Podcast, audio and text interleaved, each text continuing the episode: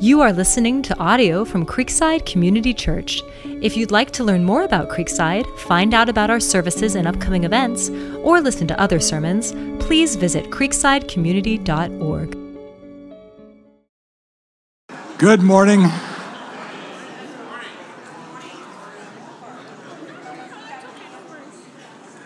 Good to, good to see all of you. Uh,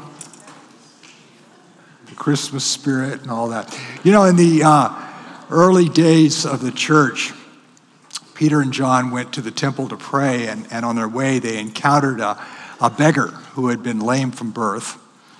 And uh, Peter told him, he says, I don't have silver or gold, but what I have, I'll give to you in the name of Jesus the Nazarene. Walk. And Peter, uh, always Mr. Enthusiasm, reached down, and grabbed the guy by the hands and pulled him up. And this man who had never walked before suddenly found strength in his legs and he began walking and leaping and praising God. And, and this got a big crowd from the temple surrounded them and never one to miss an opportunity. Peter began to preach the gospel to them. He said, uh, Why do you look at us as if we, by our own power or piety, made him walk? And he talked to them about Jesus. Well, about that time, the, the temple authorities came and were upset that these people were not on their designated list of, of people who could teach in the temple, and they had Peter and John arrested. And the following day, they were brought to try, be tried by the, the council.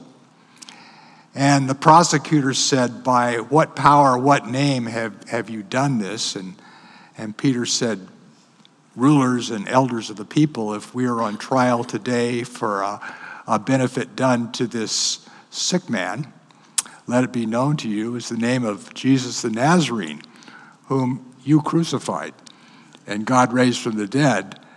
This man is now in perfectly good health. And that brings us to Acts 4:13 because that's what I wanted to focus on this morning. Now as they observed the confidence of Peter and John and understood they were uneducated and untrained men, they were amazed and begin to recognize them as having been with Jesus. This council had tried a lot of people over the years, and they were used to seeing intimidated, fearful people afraid to say a word and angry, defiant rebels. What they weren't used to seeing was calm confidence. In fact, they'd only seen it once before when in, in the last few months they had tried Jesus. And uh, even though he's on trial for his life, he, was, he seemed to be more in charge of the trial than they were. They kind of felt like they were on trial before him. Didn't defend himself, he didn't explain himself. He seemed to know exactly what was going to happen and calmly accepted it. And that influenced them profoundly. And now, Several months later, they're seeing the same thing in these untrained, blue collar guys who had just performed a noteworthy miracle.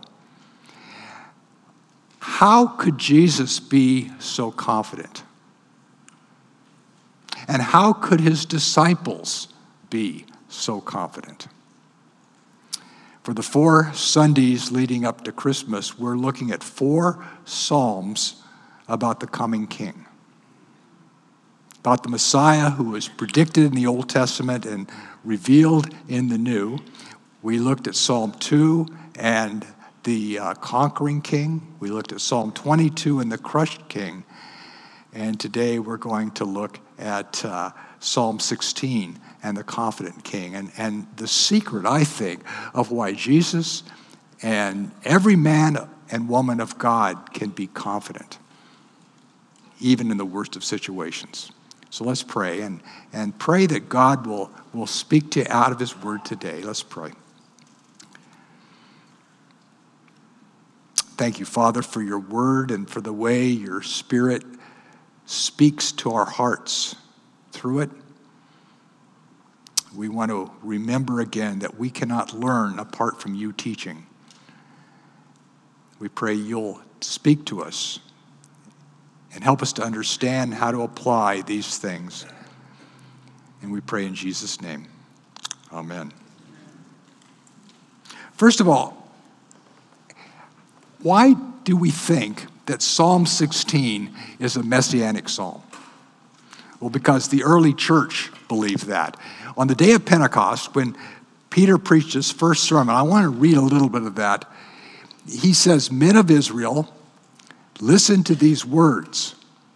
Jesus the Nazarene, a man attested to you by God with miracles and wonders and signs which God performed through him in your midst, just as you yourselves know, this man, delivered over by the predetermined plan and foreknowledge of God, you nailed to a cross by the hands of godless men and put him to death. But God raised him up again, putting an end to the agony of death, since it was impossible for him to be held in its power. For David says of him, and Peter quotes from Psalm 16 here I saw the Lord always in my presence, for he is at my right hand, so that I will not be shaken. Therefore, my heart was glad and my tongue exulted. Moreover, my flesh also will live in hope, because you will not abandon my soul to Hades, or to the place of the dead, nor allow your Holy One to undergo decay. You have made known to me the ways of life. You will make me full of gladness in your presence. Brethren, I may confidently say to you regarding the patriarch David that he both died and was buried, and his tomb is with us to this day. David had, had died about a thousand years before Pentecost. And uh, everybody knew his tomb was in Jerusalem because uh, a lot of his wealth was buried with David and uh, the government would periodically go into the tomb and, and take some of that wealth to pay um, current expenses. And so everybody knew that David had definitely decayed and, and died. And so, because he was a prophet and knew that God had sworn to him with an oath to seat one of his descendants upon his throne, he looked ahead and spoke of the resurrection of the Christ that he neither was abandoned to Hades, nor did his flesh undergo decay. This Jesus God raised up again, to which we are all witnesses. Peter says, Psalm 16 says the Messiah will rise from the dead. Jesus rose from the dead. Therefore, Jesus is the Messiah. So, this is a, a psalm that is written about the Messiah but it's also written about David. And so I want to look at how David, imperfectly, and Jesus perfectly fulfilled this as why both could be confident. So let's look at verse 1 and, and the circumstances of this psalm. Preserve me, O God, for I take refuge in you. I used to think that courage was the absence of fear, and that I was very courageous when I didn't feel fear. But then I realized that fear was always just below the surface, waiting to break out. When my circumstances changed, my courage changed. I, I, I played a lot of games of rugby, and I can't think of one that at the kickoff, my knees didn't get weak. And I said, Why are you out here? As uh, uh, kickoff, my position was in the front row, 10 yards away from some very large, fit men who wanted to pound me in the ground. I've been sharing my faith for 55 years, and yet there's never a time when I'm called on to share my faith with somebody that I don't get just as scared as the first time I did it.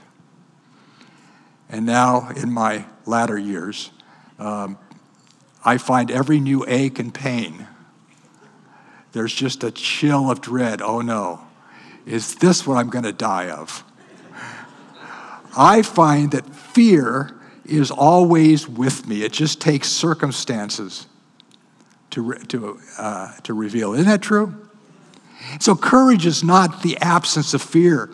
Courage is the ability to do what you have to do in spite of your fear and with confidence. And that's the situation David is in. Preserve me, O God. He's scared. For I take refuge in you. And that's the secret of David's courage, David's confidence, the secret of Jesus' confidence, and the secret of everybody's confidence is we find our confidence by taking refuge in God. And in this psalm, David says taking in confidence in God means three things. First of all, it means making God my good. Then it means making God my strength. And last, making God my hope. So I hope you'll find this as practical as I have, just in terms of practically how to find confidence when you need it and courage in the Lord. This is what David did, this is what Jesus did, this is what the followers of Jesus have done for centuries. Let's look at finding our, our making the Lord my good. David says, I said to the Lord, You are my Lord. I have no good besides you. David says, God is the author of good. Therefore, I don't look for good for anywhere but God. If it doesn't come from God, it's not good, no matter how good it might look. Because every good thing, every perfect gift is from God, with whom there's no variation or shifting shadows. Because God is my good, He works all things together for good for those who love Him and are called according to His purpose. That His best is my best and if he doesn't give it to me, I don't want it because it's not good, because it didn't come from him who is good. As long as I think there is good somewhere other than God and his plan for me, I'll be double minded. I'll be unable to put my trust in him. But David says, The Lord is my good. Therefore, I look to him and him alone for good. No one is good like him. And this gave David incredible moral clarity. Look what he says As for the saints who are in the earth, they are the majestic ones in whom is all my delight. Because God is my good, I love the people God loves. That's what he means by saints. Saints aren't special people of God, saints are all the people of God. And David says, I love the people that God loves. I oppose the people who oppose God because he's my good. The sorrows of those who have bartered for another God will be multiplied, and I shall not pour out their drink offerings of blood, nor will I take their names upon my lips.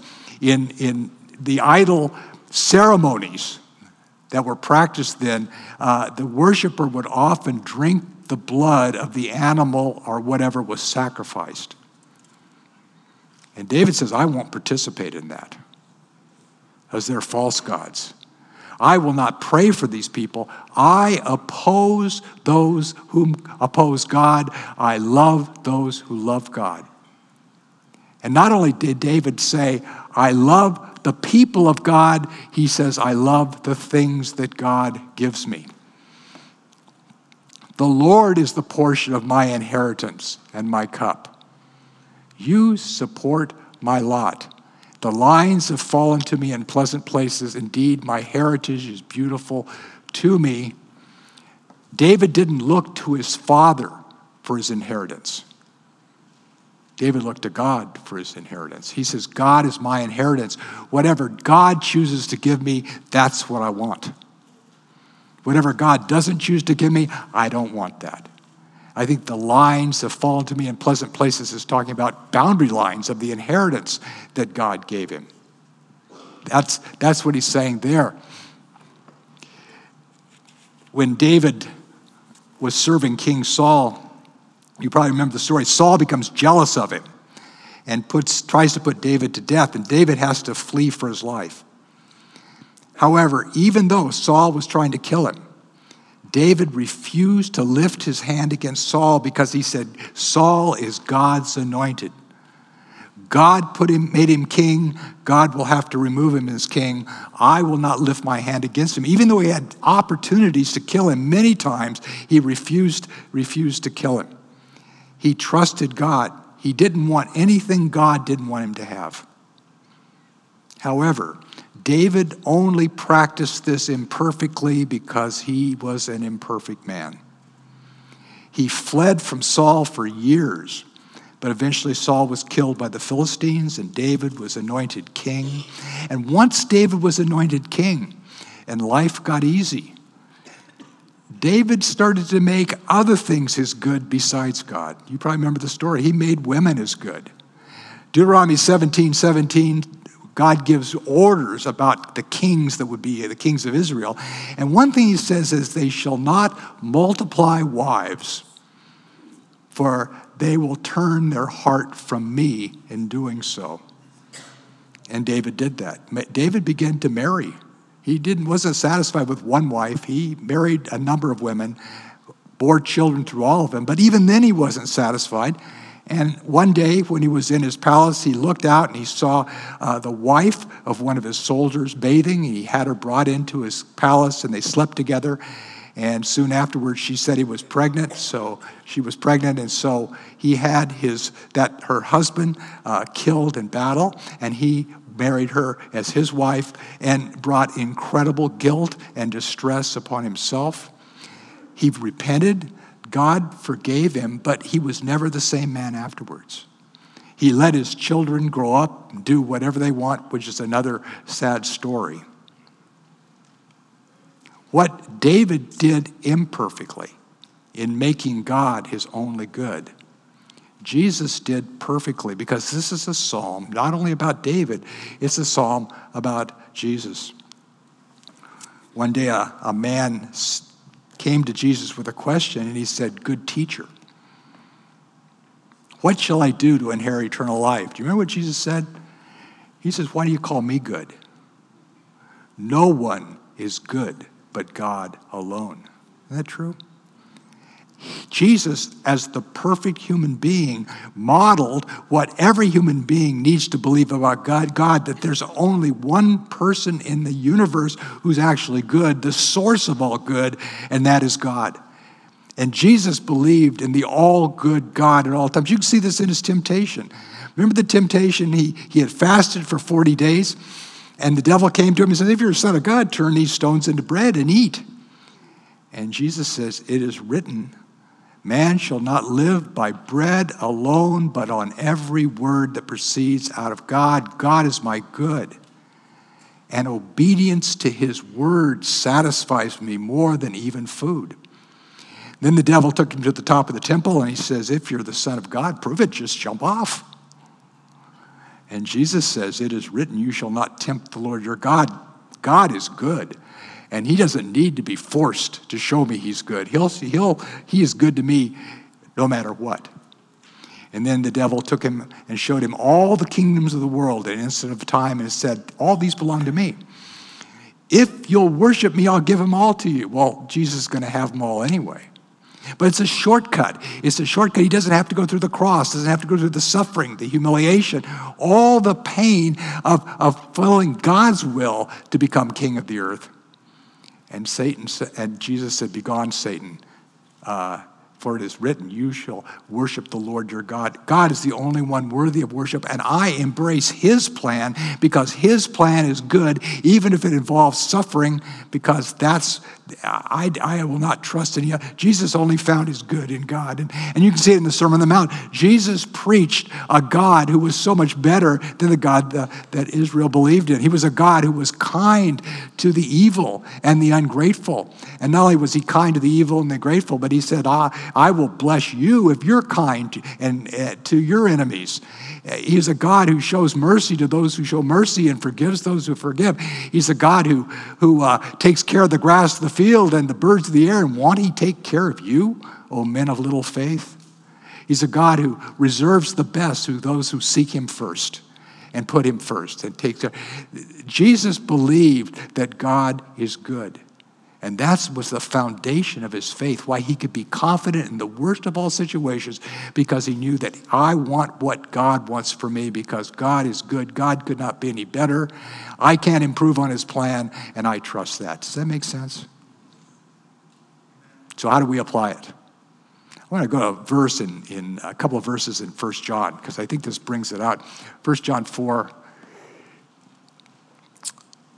We have come to know, John writes, and have believed the love which God has for us. That's what makes you a Christian, by the way. A Christian is a person who believes that God loves them. Why does a Christian believe that God loves us? Why? Because he died for us. Because he died for us. He sent Jesus, his son, to die for us. God demonstrates his own love for us in that while we were yet sinners, Christ died for us. If there's anybody that believes that God loves us, it should be us because we've come to know and experience God's love. God is love, and the one who abides in God abides in God, and God abides in him. God is good because God is love. And because God is perfect love, he can't be anything but good. And if you believe that, you will abide in God. Abide means to be at home at. It means where we dwell. So we dwell day by day in God's love, trusting in God's love. And as we trust in God's love, we exhibit that love to other people. That's what he means by abide in love. That love kind of becomes the air we breathe. By this, love is perfected with us. By this, we become lovers like God. That's what perfected means. It means we, we get good at it because we practice it all the time. By this, love is perfected with us so that we may have confidence in the day of judgment. Who will be confident in the day of judgment? People who love people who love. That's going to be where most of the points on the final are when we stand before God. How did you do in loving the people where I put you? Does that make sense? And and I'm sure all of us say, "Oh gosh," but but if you want to be confident, focus on growing in love. And the way we grow in love is by focusing on how good God is and how much He loves us. That's the final now, David, uh, now John gives us a midterm to see how we're doing in being perfected in love. Would you like to, a quick check to see how you're doing in being perfected in love? There is no fear in love, but perfect love or mature love casts out fear because fear involves punishment. The one who fears is not perfected in love. The one who fears is not perfected in love yet. So, if you want to see how you're doing in believing that God is good, that God is love, look for fear. How much fear is there in my life? Because the person who doesn't fear, he doesn't fear because he knows God loves him, that God is good, that God's will couldn't be any better, and I can love the people around me with the love that God loves me with. But if I'm afraid, and if I'm always looking out for me, and I'd like to help you, but you know, I gotta gotta take care of myself here. If fear plays a role in my life, well, I'm just not perfected in love yet. I still need to grow. Does that make sense? So the reason that that David and Jesus and saints throughout the centuries have been confident is because they made God their only good. They didn't look for good apart from God. Because if it doesn't come from God, it's not good for me. Does that make sense?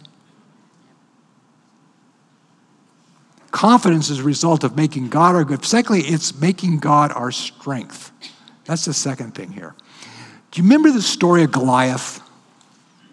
Familiar story. Goliath was a really big Philistine.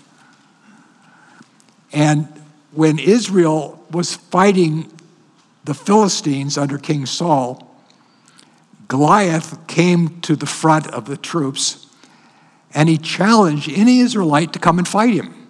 He says, if, if you beat me, we'll be your slaves. We, can, we don't have to have a war here. We can just settle it right just between you and me. And if I beat him, you'll be our slaves. And all the soldiers of Israel said, Let me at him. Right? No, they shook. They said, Have you seen how big that guy is? I'm not going to fight. Well, I'm not going to fight him either. And so this went on for, for weeks. Every day, the army of the, uh, the Israelites, the army of the Philistines would face each other. Goliath would come out and make his challenge, and everybody would shake, and nobody came out. Well, David was just a kid, and he brought food to his brothers on the front line. And so he was there that day when, when Goliath made his challenge. And, and David reacted differently than anybody. He says, What will be done for the man who kills this uncircumcised Philistine and takes away the reproach of Israel? Well, that was different. Nobody talked like that before. So they took David to Saul, and, and David says, I'll kill the guy. He says, when a lion or a bear steals one of my dad's sheep, I go out and kill him. And the Lord who enabled me to kill the lion and the bear will enable me to take this guy on. And so the next day, when, when Goliath comes out and makes his challenge, there's a little guy there with a sling and a stick.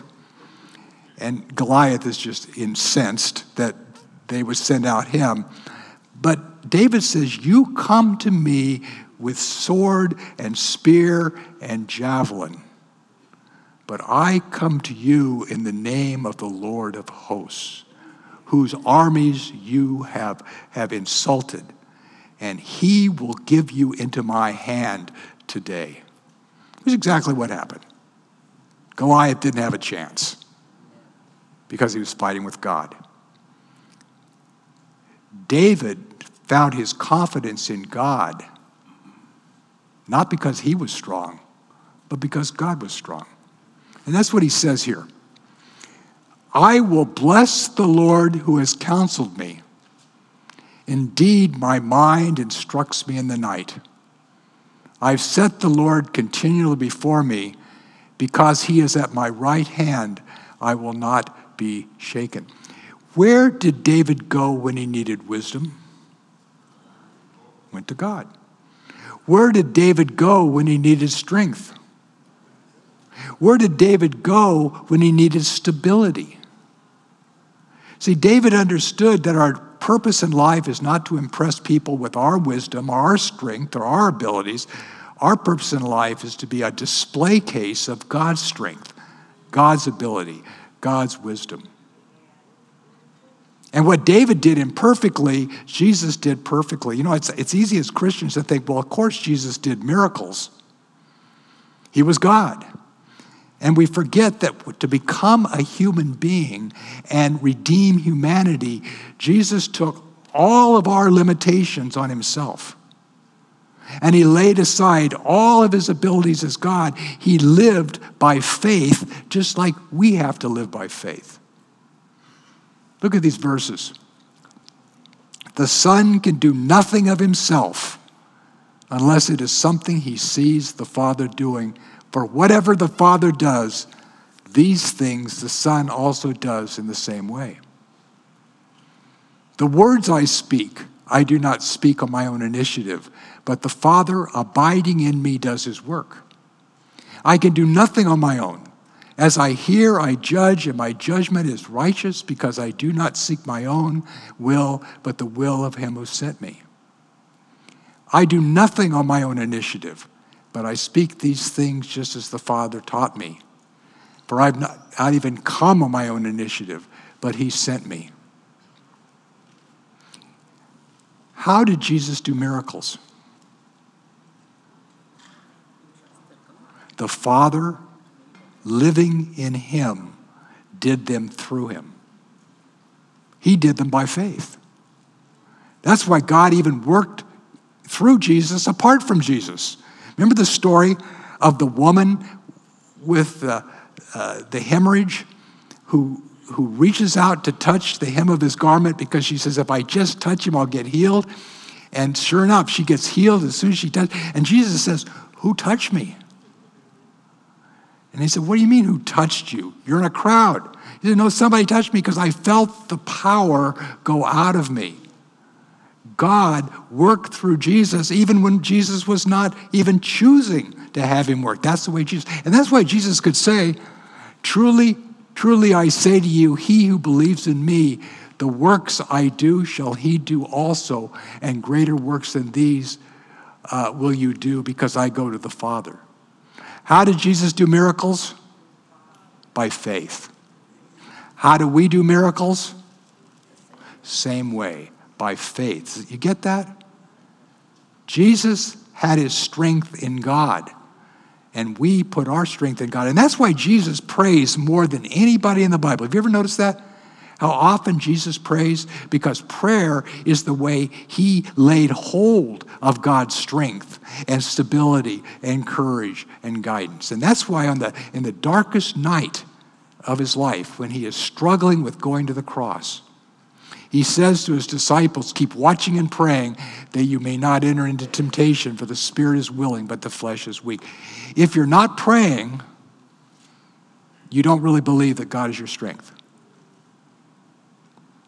Because I only pray because I know how dependent I am on God, how much I need Him. I, I have learned that I never feel confident until I get started. Until I step out. Because if I don't have need faith to step out on faith, I want exercise faith. I am scared to death when I'm going to serve God, but when I step out on faith, God takes over and speaks and strengthens and guides. But I have to put myself in that situation too. And that's when I'm confident. And that's the way Jesus was confident, and that's the way the disciples were confident, believing that God is our strength. Does that make sense? David and Jesus and the saints that have followed are confident in God because they make God their good. I don't want anything but what God has for me. And they make God their strength. I'm not strong, but He is. And finally, they make God their hope. And in this last part of the psalm, David moves from present tense to future tense. Look what he says. Therefore, because you're my strength and my good, my heart is glad and my glory rejoices.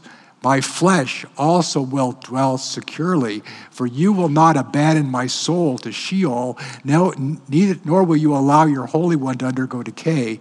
You will make known to me the path of life. In your presence is fullness of joy. In your right hand there are pleasures forever because God is good and God is my strength today. He will be good and my strength tomorrow and tomorrow and tomorrow. He is my hope. He is why I can be courageous and hopeful and confident about my future because He's the same God. That's what David is saying.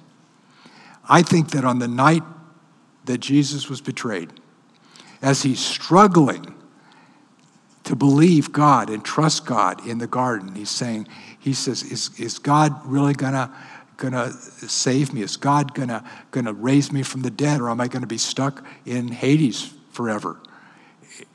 Is my flesh gonna decay? I think he called to mind this psalm and grew strong in faith, knowing that what God had promised he was able to fulfill, which God did. And God did not allow his flesh to undergo decay, but raised him uh, in, a, in a new eternal body. And by the way, this is the same way we can have hope for our future. Because Jesus rose, we will rise. And on the day you die, whether it's today or a hundred years from now, on the day we die, we will not be aware of dying. Because he who believes in him will never see death, Jesus said. But we will step from this world and will find ourselves in the eternal Jerusalem, the heavenly Jerusalem, in the presence of our loved ones, and see all these people who have gone on before us, and they'll be so happy to see us. And we'll see Jesus. And Jesus will not be unfamiliar to us. That'll be the strange thing. You'll think, you know, you are the same Jesus who's been with me all these years, who's been working in me all this time. And we'll recognize ourselves that we are the person we knew we could be, but never really realized. And all of a sudden, we realize we have become that person that He made us to be. And the colors are going to be so much more vibrant, and the air is going to be so much clearer, and our joy will be so much keener. And we'll think, this is what I've been waiting for. People of faith live for the future. Look what Hebrews 11 says. All these died in faith without receiving the promises but having seen them and having welcomed them from a distance and having confessed that they were strangers and exiles on the earth. For those who say such things make it clear they are seeking a country of their own. And indeed, if they'd been thinking of that country from which they had gone out, they would have had opportunity to return. But as it is, they desire a better country, that is, a heavenly one Therefore, God is not ashamed to be called their God, for he has prepared a city for them. People of faith know this world is not our home. And that's why people of faith find their treasure in heaven. That's why we can endure suffering and loss now because we know this isn't all there is. That because God is good, He's got a much better place for us than this that He's prepared a city for us. Isn't that amazing? The heavenly Jerusalem, where we'll be with angels and righteous people made perfect, and Jesus and, and all of our friends. And that's why we can put aside the distracting things of this imperfect world and live to please God and live. Do you want to go there? Yes. Let me show you how. John writes, and the testimony is this that God has given us eternal life, and this life is in his Son. Where is eternal life?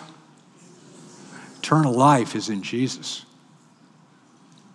So if you want eternal life, you've got to have Jesus, right?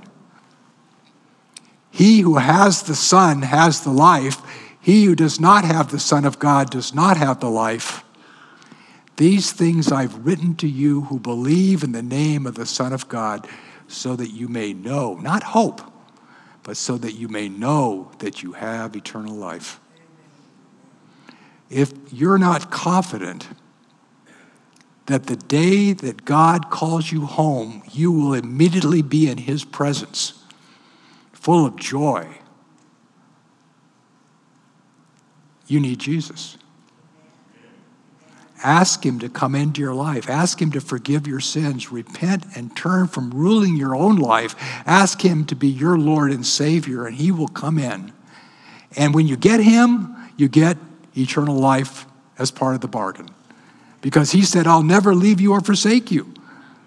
So if He's in heaven, you got to be in heaven too, right? Let's pray.